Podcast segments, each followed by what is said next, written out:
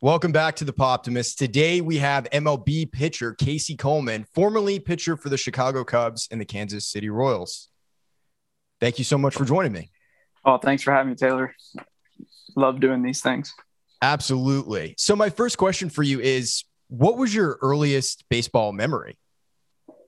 Oh, man. Ever since I was, you know, can remember, my dad was a major league pitching coach when I was growing up. Um, my grandpa pitched in the major leagues. My dad pitched in the major leagues. My mom um, knew so much about baseball, obviously, just being around it. So, my earliest memories of anything was always at a baseball field, and I was very fortunate and uh, don't take any of it for granted. I just grew up in major league clubhouses with the Anaheim Angels, St. Louis Cardinals. Um, being around those guys, it's just for me in my life, it's always been baseball for me and my family. So you are a little kid and you are in these major league clubhouses, seeing all the stars of that era just out and mm-hmm. around. Was there ever a moment that your dad, you know, kind of took a knee and was like, this is not usually how life works or anything like that? Or no, nobody put pressure on me. Everyone just let me have fun. guys would take me out on the field during batting practice and let me catch fly balls. Uh, occasionally, they'd let me hit on the field, and I just got to hang out with the other uh, coaches and the players' kids that were around my age. And um, nobody put pressure on me and my family. Uh, just let me go out and have fun. And I guess that was great for me because I never knew any better. From a young age, I just told myself, I, "This is what I want to do in my life. I want to be a major league baseball player." And everyone that was close to me always supported me in that goal. So um, I never really understood how hard it actually is to make it all the way up. Um, but it played in my favor, and I was just very fortunate to be around that and have the support system that I had. So let's take it all the way back then to to little league. So how old were you when you started playing? I was actually put in a league t-ball at three years old. I was I knew how to. They would roll the ball to me when I was two. Like ju- just at such a young age, I was always playing. I was in an actual t-ball league at three, even though they didn't really allow that. They just made an exemption for me. Then I just kept playing on up, and I remember I had to be taken out of a few leagues just because of.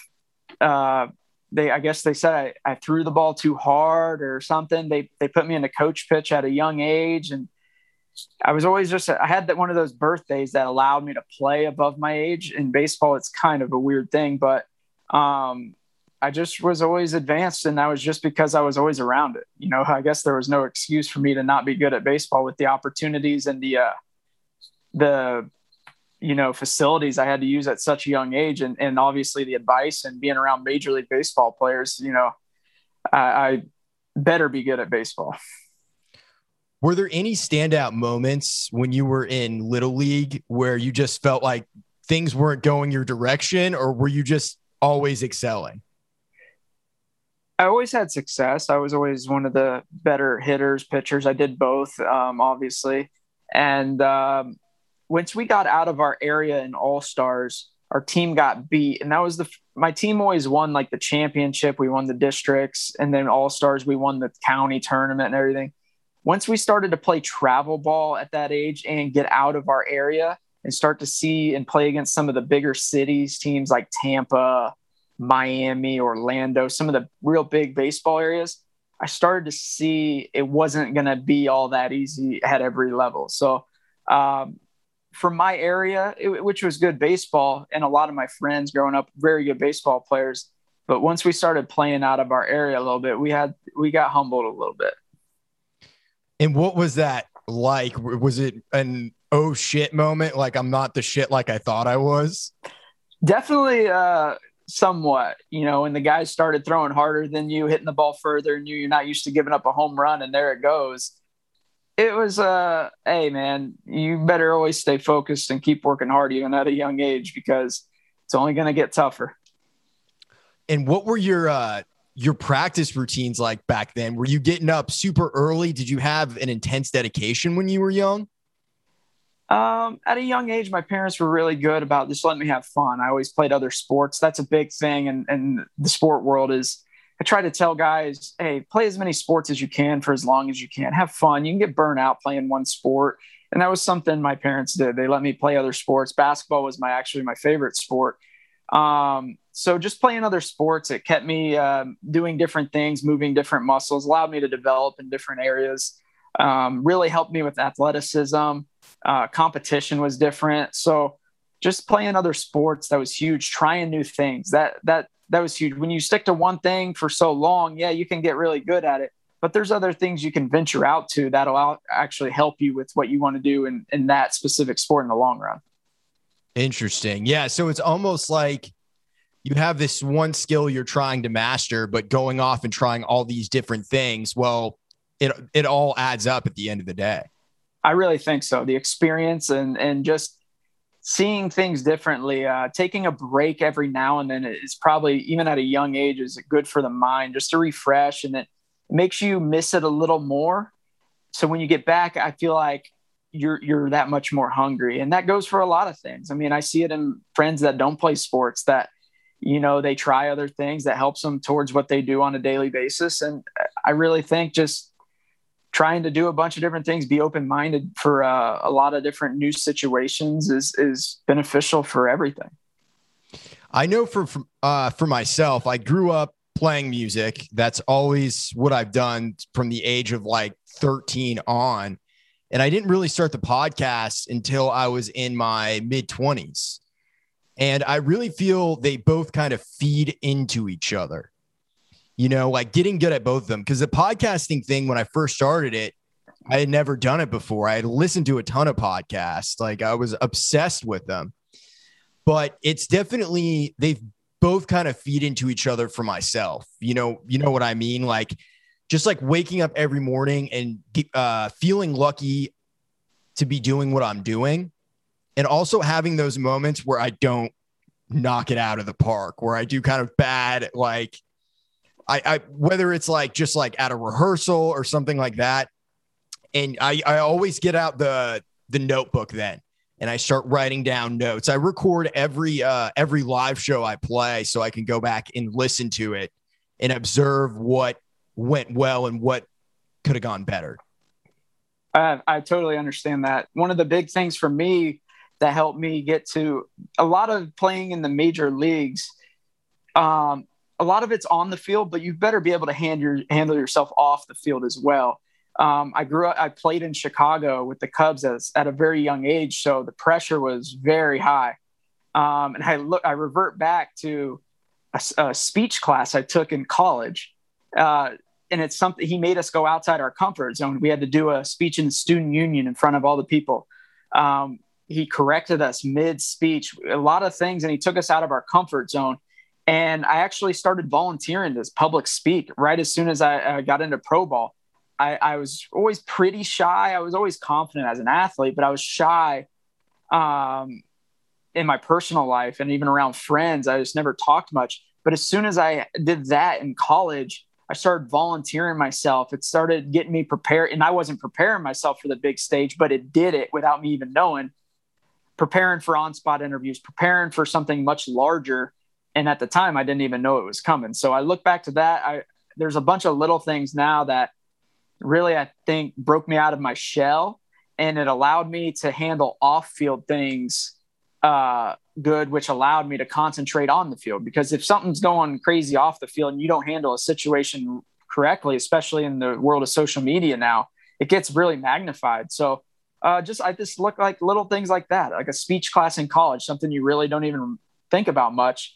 But now, you know, when I talk about success off the field, it's like that really prepared me for a lot of the stuff I faced. So you were doing like a speech at the student union and you had this teacher correcting you. You weren't allowed to say um when because it's like a filler, like yeah, oh, yeah. and you're not confident. A lot of people, like if you watch like TV and these reality shows, The Bachelor, The Bachelorette, all these things, and they're talking, they're always they always say um um, it's, and it's crazy once he started to point it out how like how much it happens in speeches, interviews, and all that stuff so oh, yeah. he, he would always correct us. And it was frustrating, but at the same time, I think it benefits. Oh, yeah, absolutely. I, I think having a, uh, a, a mentor that's a, a ball buster and can sure. really call you on the spot is crucial. Like I had this one guy's name was uh, Jim McCarthy, and he, I was doing sales, these sales jobs, and I had these moments where just in this little conference room we had, I would have to stand up and say my name and give like a 30 second elevator pitch for the company that I worked for. And I was shitting my pants. And the only people in there was my boss, um, the C, and I just said I'm right there, the C, uh, the CFO, the HR person, and then Jim himself. And it was terrifying to me. I was maybe 22, 23, something like that. But it was so helpful because it got me ready to send uh, to send me out into the world to go do all like these business conferences, networking groups, all that kind of stuff. For sure. Those little moments that you don't think of are going to help you in the long run because you're so scared of them. You always look back at them uh, down the road. And when you have some success or when you get into something you love, there's always those little things you, you're glad you did and didn't freak out or, or back out on was there anything that you feared that w- when you were younger that you had to overcome? Like you, you just talked about public speaking. Was there anything else? No, the the only thing I, I can remember is um, because my dad had such a good baseball career and he was always in the major leagues coaching when I was growing up. The only pressure was like some media, newspapers. When I was having success, they'd always put it in the back of my mind I had to make it up to the major leagues because, um, you know, not many people know, but when I made it to the major leagues, we became the fourth ever third generation family to make it to the major leagues and the first one of all pitchers. So no one had ever done it as all pitchers. So that was something they always kind of reminded me of. Uh, wouldn't it be cool? All these things. So there's the little pressures that um, I didn't take it hard. I always like uh, thought it was exciting, but I could see where that could have been a, a factor. And I'm just glad I had a great support system that didn't let me think about it in a, in a negative way if I didn't ever make it. What kind of things did your father and your grandfather instill in you through baseball, like with life lessons? Was there anything they really tried to drill in you? For sure. Oh, the best thing I ever received was uh, just worry about what you can control. There's so many things out there that come up that we we fill our minds with and it affects our everything our daily lives it affects us in our workplace whatever it is whether it's a promotion especially in sports when there's six levels of minor leagues in baseball you're always wondering who's going to be the next guy called up to the next level to reach your dream of the major leagues. And if you consume yourself with that if you consume yourself with message boards after every time you play a game people these avid fans writing about you or or whatever it is if it's in a workplace and people know there's a spot coming up or whatever it is if you consume yourself with all these things that you can't control it's going to drive you crazy and the outcome's not going to change now if there's some things that trigger you to make you work harder become more dedicated and focused that's great but a lot of times just as us as humans and the way our minds work we we worry ourselves with things that just can't, we can't control the outcome of so that was the best thing, especially when you're six levels of minors, you got new guys being drafted every year. The first thing I heard was, hey, the best advice my dad gave me was just worry about what you can control. If you worry about this guy who gets called up, you don't even know what reason he got called up for. Maybe he's a guy that he's on the last year of his contract. He's older. They just want to see what he can do at the next level, anyways or maybe it's a guy who's spot or turning if he's a pitcher it's his turn and he's the most fresh arm or whatever the situation is that doesn't mean that team likes him more than you or you're never going to make it but us as athletes us as human beings we always think of it like that so once i was able to eliminate that and stop like trying to compete against my own teammates or wish they did well once i started to understand like you do well everything will take care of itself that was the best advice i've got and it helped me get to the next level there can be all this internal pressure that we put on ourselves. And I think it's like this, especially with people who are competitive, where there's an inner competitiveness that you have to have where you're constantly going against yourself. And as I've gotten older, I've had to learn how to shut that voice down some because with that, I think also comes uh, this this overbearing sense of course correction does that make sense? Yeah, for sure. Because so many people can can be their worst enemy. I, you hear that all the time. Oh yeah. Um, but I've seen also a lot of people who are hard on themselves. I see it every day in professional sports. They're, they're you call them perfectionists almost that trigger those things to the in the right way. Um, you know, just an example. I know, you know, some people feel certain ways about him, but I love him. Is Tim Tebow? I was teammates with Tim Tebow at, at, with the Mets in AAA. It's a guy people are bashing him for playing football uh, as a tight end this year, going back trying to make in the NFL and playing baseball on this the opportunities were presented to him. It's not like he's the general manager of the Jaguars. He can't sign like sign himself. Yeah, opportunities yeah. are and, and he's and he's got that internal mindset that he's going to be great at whatever he does. I guarantee Tim Tebow has some doubts and some frustrations like we all do. But his ability, I just think of him uh, on a grander scale of like his ability to tell, like he knew he going into Jaguars camp, he knew the odds were probably against him to make that team. But I guarantee he was the hardest working guy out there. So if we can even do that on a minor scale and playing playing with guys like that, I've seen it to where I've seen guys that their careers were ended or hurt by the, them beating themselves. It's like they couldn't get out of their own head. But I've also seen it in situations like that at a guy at 34 years old getting opportunities in the NFL after being on and on the baseball field or in the TV. It's because his mind eh, has trained himself to always get the best out of his ability and never give up until they take it away from you. And people like that are successful. And, and in my mind and like those are the kind of people i want to be around. What do you think that is though like is that something that someone learns as they are just going through failure after failure and defeating those failures and learning from them or is it just something that in time you just kind of come around to as you come with age yeah i think everybody's got to be different um because you see the elite. I, I loved watching the Michael Jordan documentary. I love hearing the oh, stories yeah. about Kobe Bryant. And it's like they yes, they were talented, but they're they're mental and just the way they thought is different. They're psycho. People, yeah, they're in the best possible psych- way. Yeah, they're borderline psychos. And they the story about Michael Jordan where he like convinced himself that the guy said like when he came back to basketball, he said there was some story it was like some guy told him 45 ain't 23 anymore you know, because he changed his number. And he told himself that, and he was convinced that the guy actually said it. And later on, after he came back and won the championship, it came out that the guy never said anything like that. He just used it as his motivating f- force for the whole year. It's like, well, they got to elite. him in the documentary, right? And the and it's the guy who they said said that, and he's like, I never said that. I never said that. Yeah, and, and that's crazy. Like obviously no one not many people and that's why he's considered the best but people in all areas out there like you said borderline sight, it's just mentally it's they're on a different level but i even if a lot of us don't get to that level we could always do better we could always train ourselves and surround us with positive things even when we get let down we got to be able to build off it somehow uh, nobody's perfect. Like you said, you're going to mess up in mid a live performance. Like when you're performing out live, not everything's going to go perfect all the time. Maybe it's a sound issue. Maybe it's out of key. Maybe one of your guys. It's it's how you adapt and move on. Like you said, you record it all. It's like us in sports. Everything's on video. Every like got all these reporters picking out every little thing. Fans.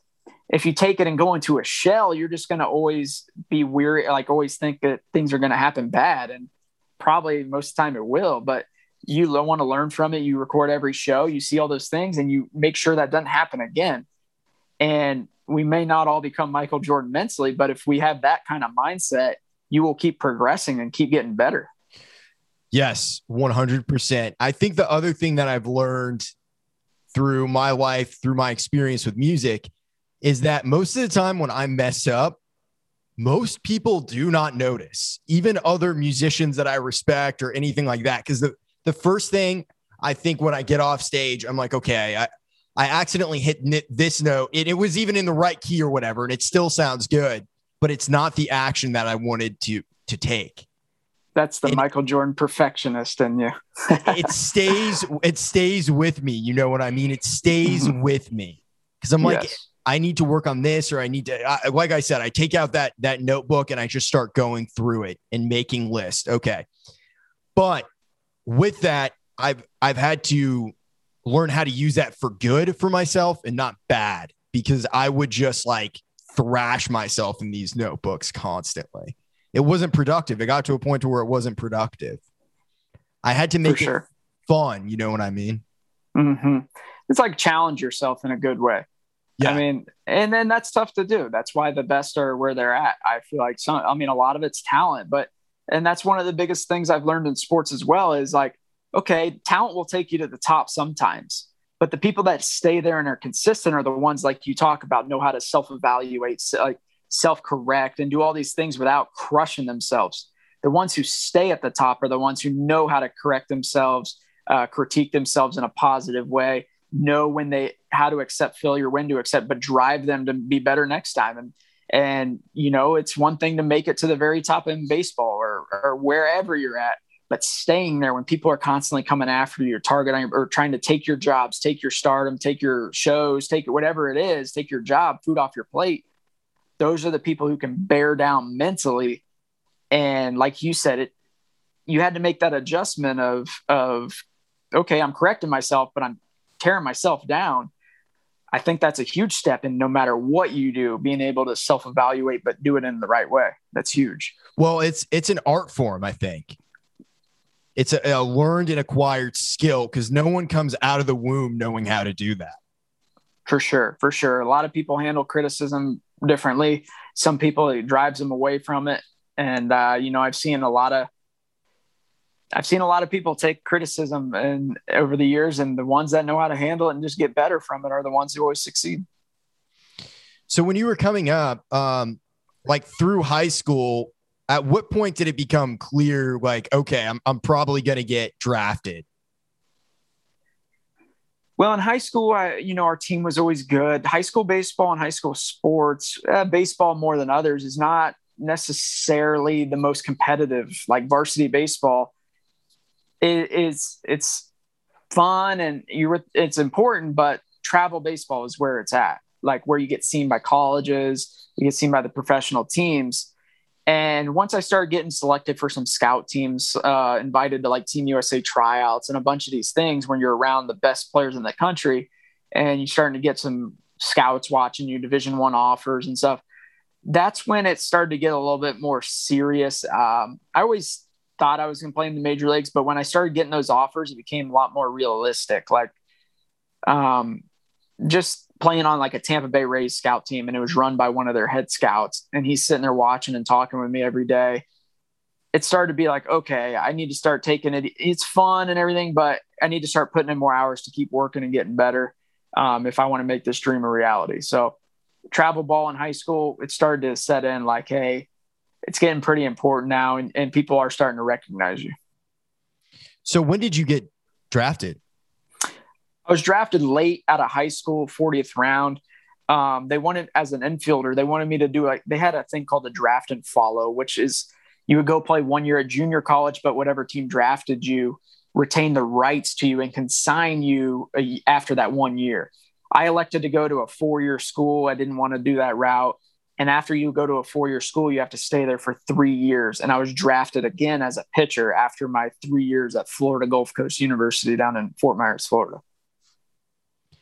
And who did you get drafted by?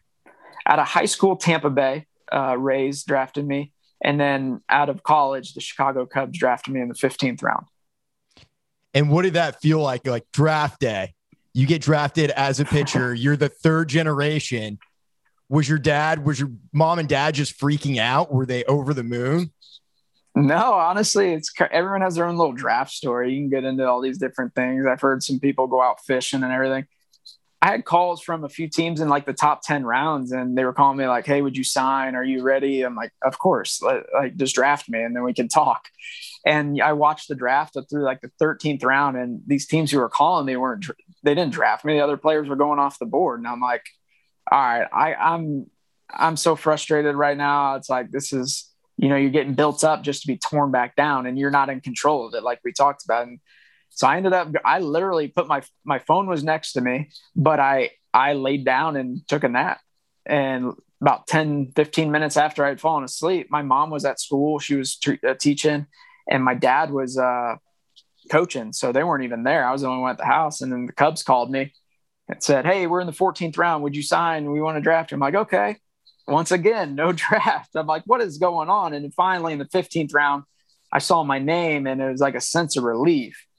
Then after that, I called my parents. Obviously, they were really excited for me. Um, but the whole story, the best one of the best stories I got is when I they offered I wanted a hundred thousand dollar signing bonus. Just a number we threw out there. The scout he off they offered me forty thousand dollars, but plus college. Um, I wasn't like some big name guy, and you're, you're in the fifteenth round. It's not you're not guaranteed a lot of money.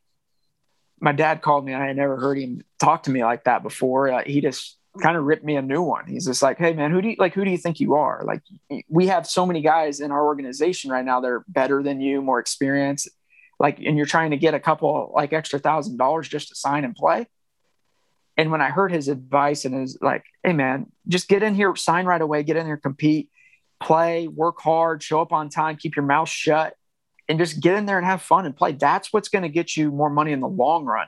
Be be like show that you're committed to them. You're, we're not talking millions of dollars like some of these kids get like at a at a really high round. It's a matter of you know like fifty thousand dollars, and in the long run, it's not a big number like life changing money. So he's like, get in there, get ahead of all these big round picks that they have coming in, prove that you're worth it. And literally, I took that advice, ran with it. I was promoted three levels in the first half season I was drafted. The next year I was in double A, which is the second highest level. Played there the full year and got pitcher of the year. And the next year I played triple A for a few months and was in the major leagues in less than two full years. So just taking other people's advice, people that have been there before and taking it for the right reasons. You know, he he he was always very positive, laid back. But when I heard him talking like that, I was like, man, he's serious. He knows what he's talking about. I need just need to humble myself, take what's offered, be very thankful I even had this opportunity, and in the long run it'll pay off. And, and sure enough i'm not saying it does 100% of the time but for me i say that's the one i'm not saying it's the only reason i made it at major league but it was very very big that i got in there quick and was promoted as quick as i was because i took that advice. Because you were also easy to work with. Yeah i kept my mouth shut uh, i went there when a coach had something for me to try. I never told him no or shut it down even though like you're responsible for your own career at that level. You got to be very coachable. You got to be able to show up on time show that you're responsible because when you get in the major leagues and, and there's a lot of demand on you there's a lot of demand at even higher levels. You got to travel you got to you know you're on your own and you just got to be able to prove to them that you can handle things off the field as well. And if, and listening to stuff like that getting in there and and being very coachable and dependable is what got me up to the big leagues so quick. Well, when you were coming up, did you see anyone who had like a lot of talent, but they weren't coachable? Oh gosh. Yeah. I mean, there's a li- if I really wanted to sit down and think about it, there's a bunch of guys out there that maybe just couldn't stay away from the party scene at a young age. Uh, just couldn't handle it to where that's a demand. You have a lot of travel. You got to wake up early. Sometimes you got to play games during the day. And in the major leagues, it's 162 games. So minor leagues 140. If you don't prepare yourself the right way, get the sleep you need, even at a young age, that talent can be wasted. And unfortunately, there's a lot of guys way more talented than me that I was promoted over. And and some guys eventually figure it out. Some guys mess around too long and those opportunities go away really quick it's similar in music too. There are people that I know who are straight up the most talented people, the most talented singers, songwriters, like whatever their instrument is, but they have trouble with getting along with other people, showing up on time, taking criticism, just things like that. And it really keeps you from any kind of success. For sure. I mean, I always put myself in the position of people the risk of like a producer for you guys or someone that wants to take you sign you to uh, a contract same thing with us it's like if they can eliminate all the bs the off the the stuff that they can't like they don't want to watch you they want you to have a personal life but if they can't trust you, you they why why would they take that risk they're the ones in control they want the people that can put out the good product but also the ones that just are, are easy and low maintenance that's not to say be boring and, and not fun and have a personal life. There's also ways to be have fun, have a good friends, go out, have a good time, and still be professional and hold up your end. Of, yeah, and have your hold up your end of the bargain. If someone's going to take risk and sign you or give you money or a contract, you better hold up your end as well. Absolutely, yeah. No, I I, I see it all the time. Like in in Nashville sometimes people come into to town on a blaze of glory and they're hot for like six months and they have everything going for them in the world.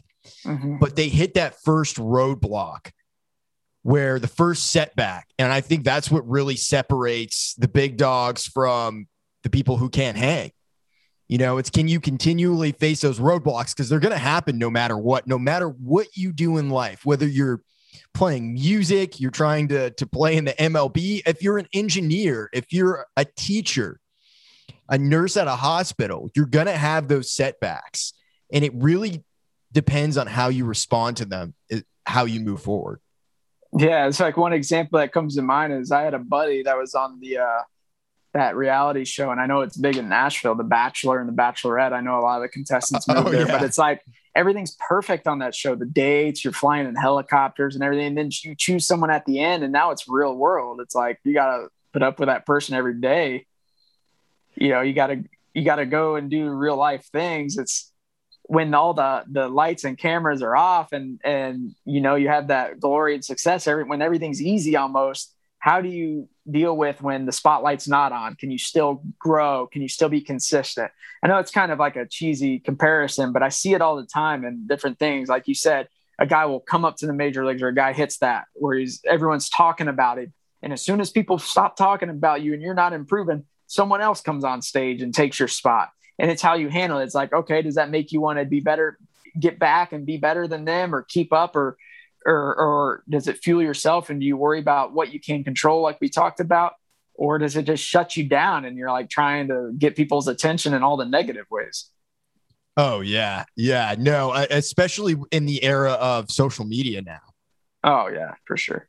Because it's such an easy crutch to try and rely on that to to get ahead you know to try and and that that's the other thing. I i like there are people in nashville that you know that, like they don't necessarily have the most natural talent, but they work the hardest, like making post, making um making sure like just keeping your like all your mailing lists for email uh, any of the stuff that you have to do to try and get your music out there and push it on people for them to hear you. Because the biggest boundary today and it's always been this way to a certain degree is being heard. Because there's so many choices out there.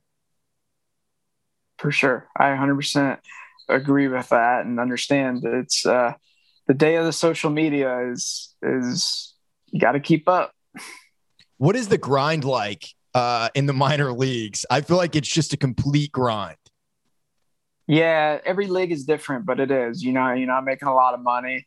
I know the easy thing a lot of people say is, well, you're doing something you love. Well, once you're out of college, it's basically like taking on a job where some of these kids are not even bringing in a thousand dollars a month. They have to live with host families at a low level. Plus, you're on bus trips to some of these leagues that are 10 hours. You have a roommate on the road. You just don't, you, you're eating peanut butter and jelly in the clubhouse. Post game meals, there's nothing.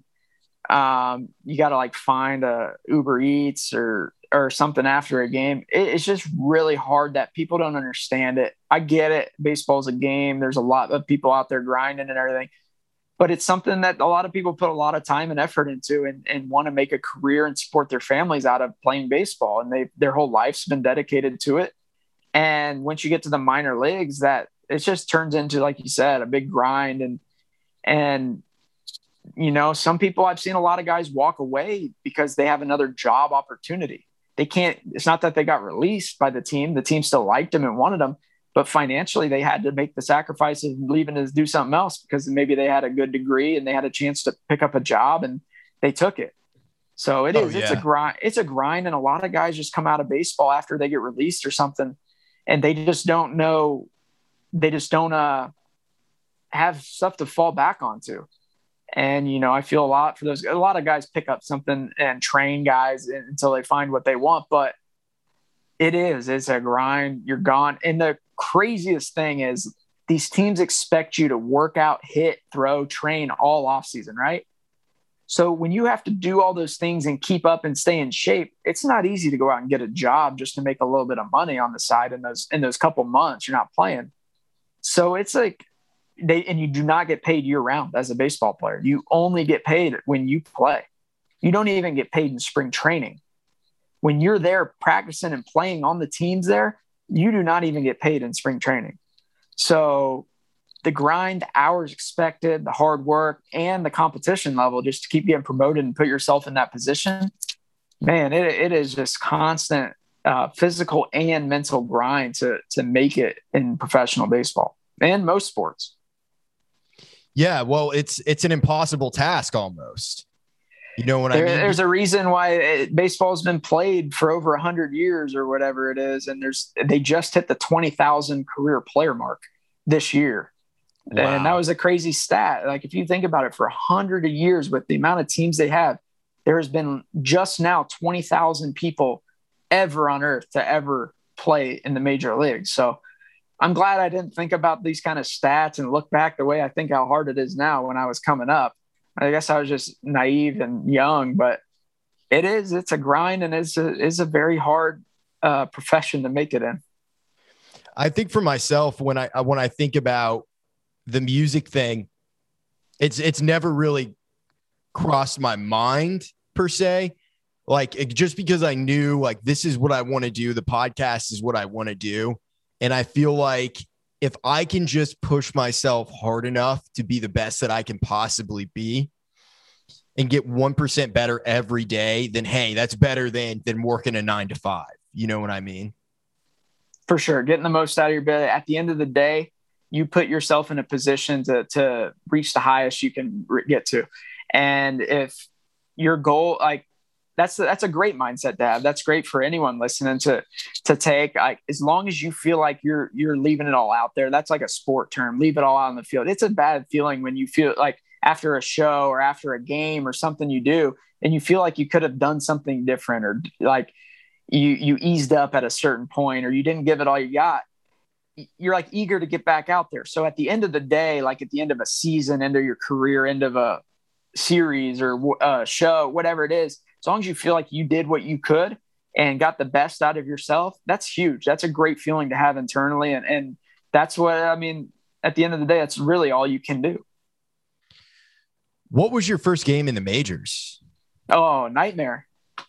It was really? a nightmare. Yeah. I mean, obviously it was fun. You know, my friends, my girlfriend at the time came up, family.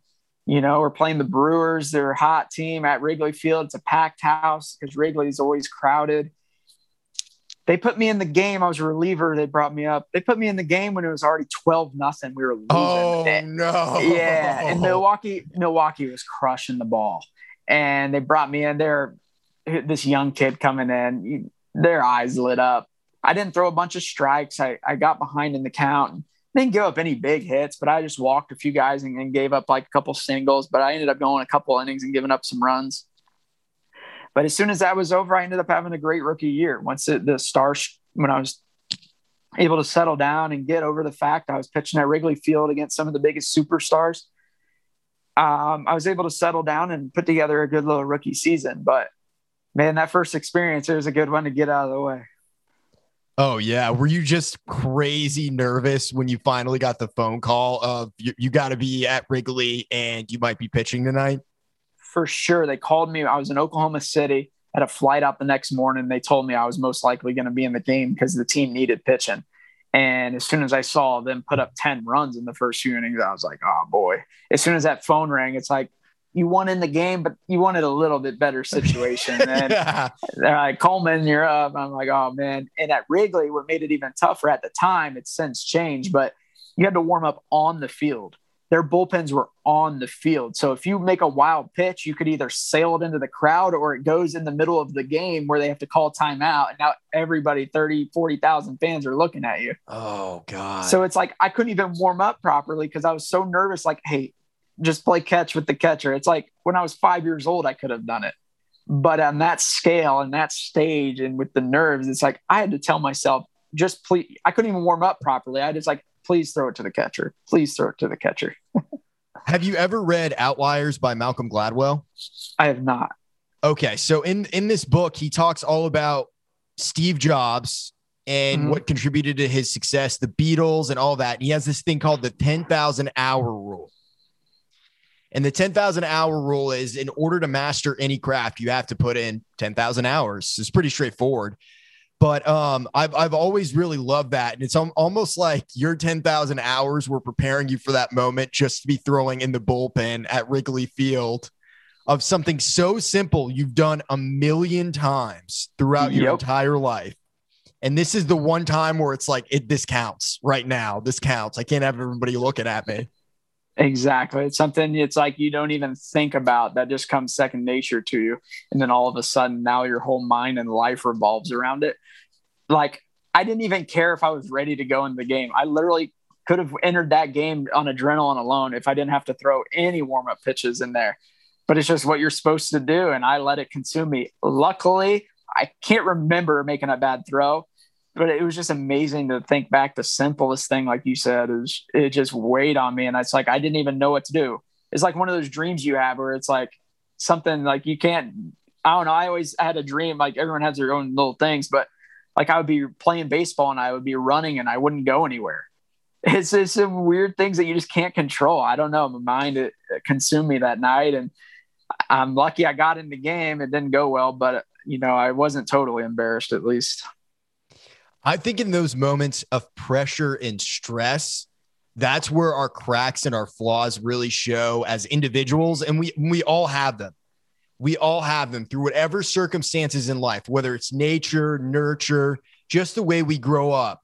Um, and I've found like the, those times of like really doubting myself or freaking out. It's when I'm lacking sleep or I'm trying to do a million things at once and I can't get it done. And it, it it's something that I've really had to learn how to to maintain because that that voice of insecurity can come creeping in, even though it might not be a natural thing that I normally feel.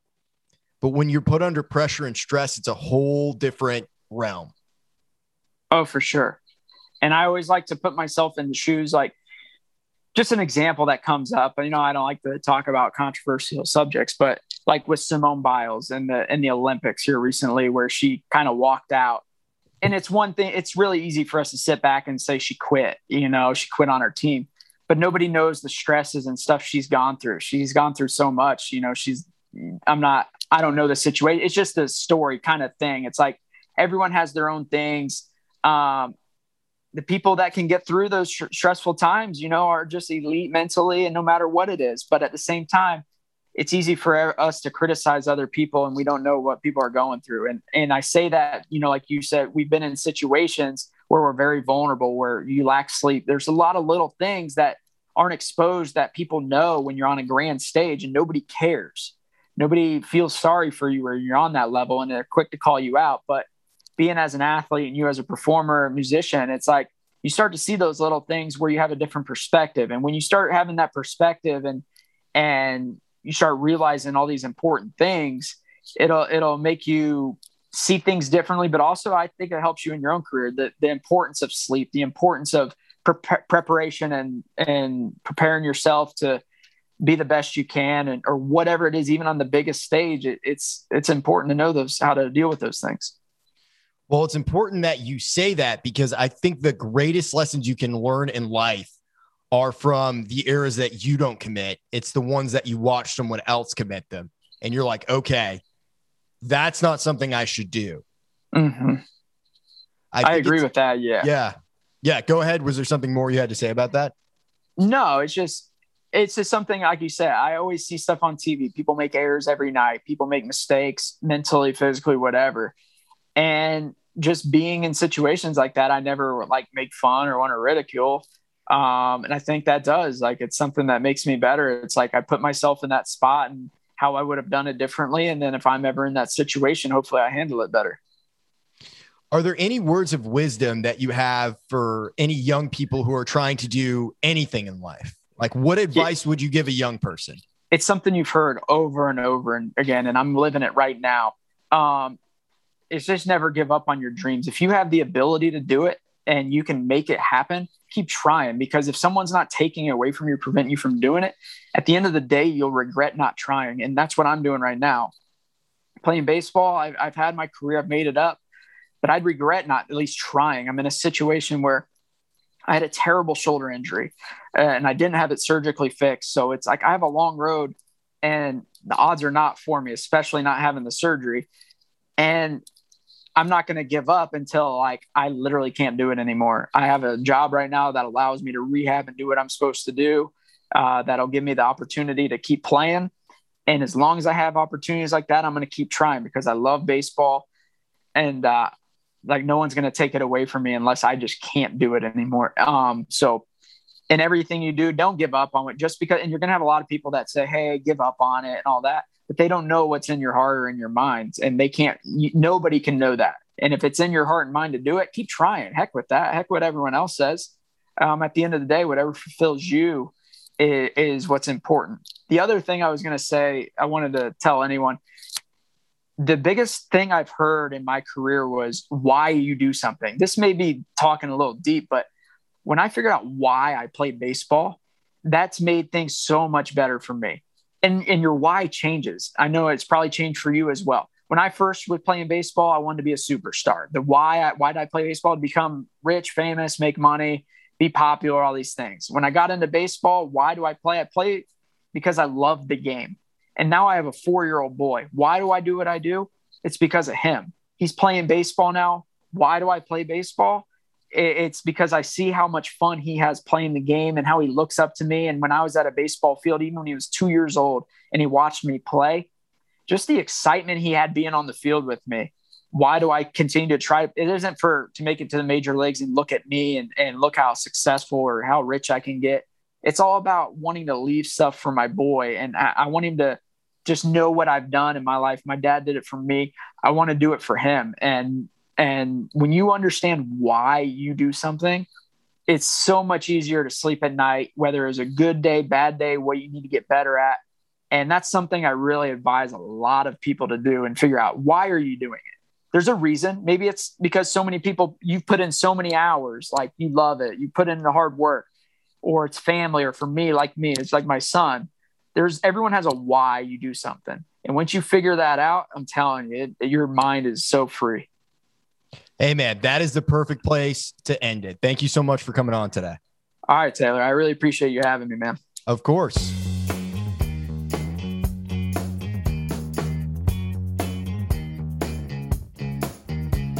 This podcast is produced to you by Taylor Miller.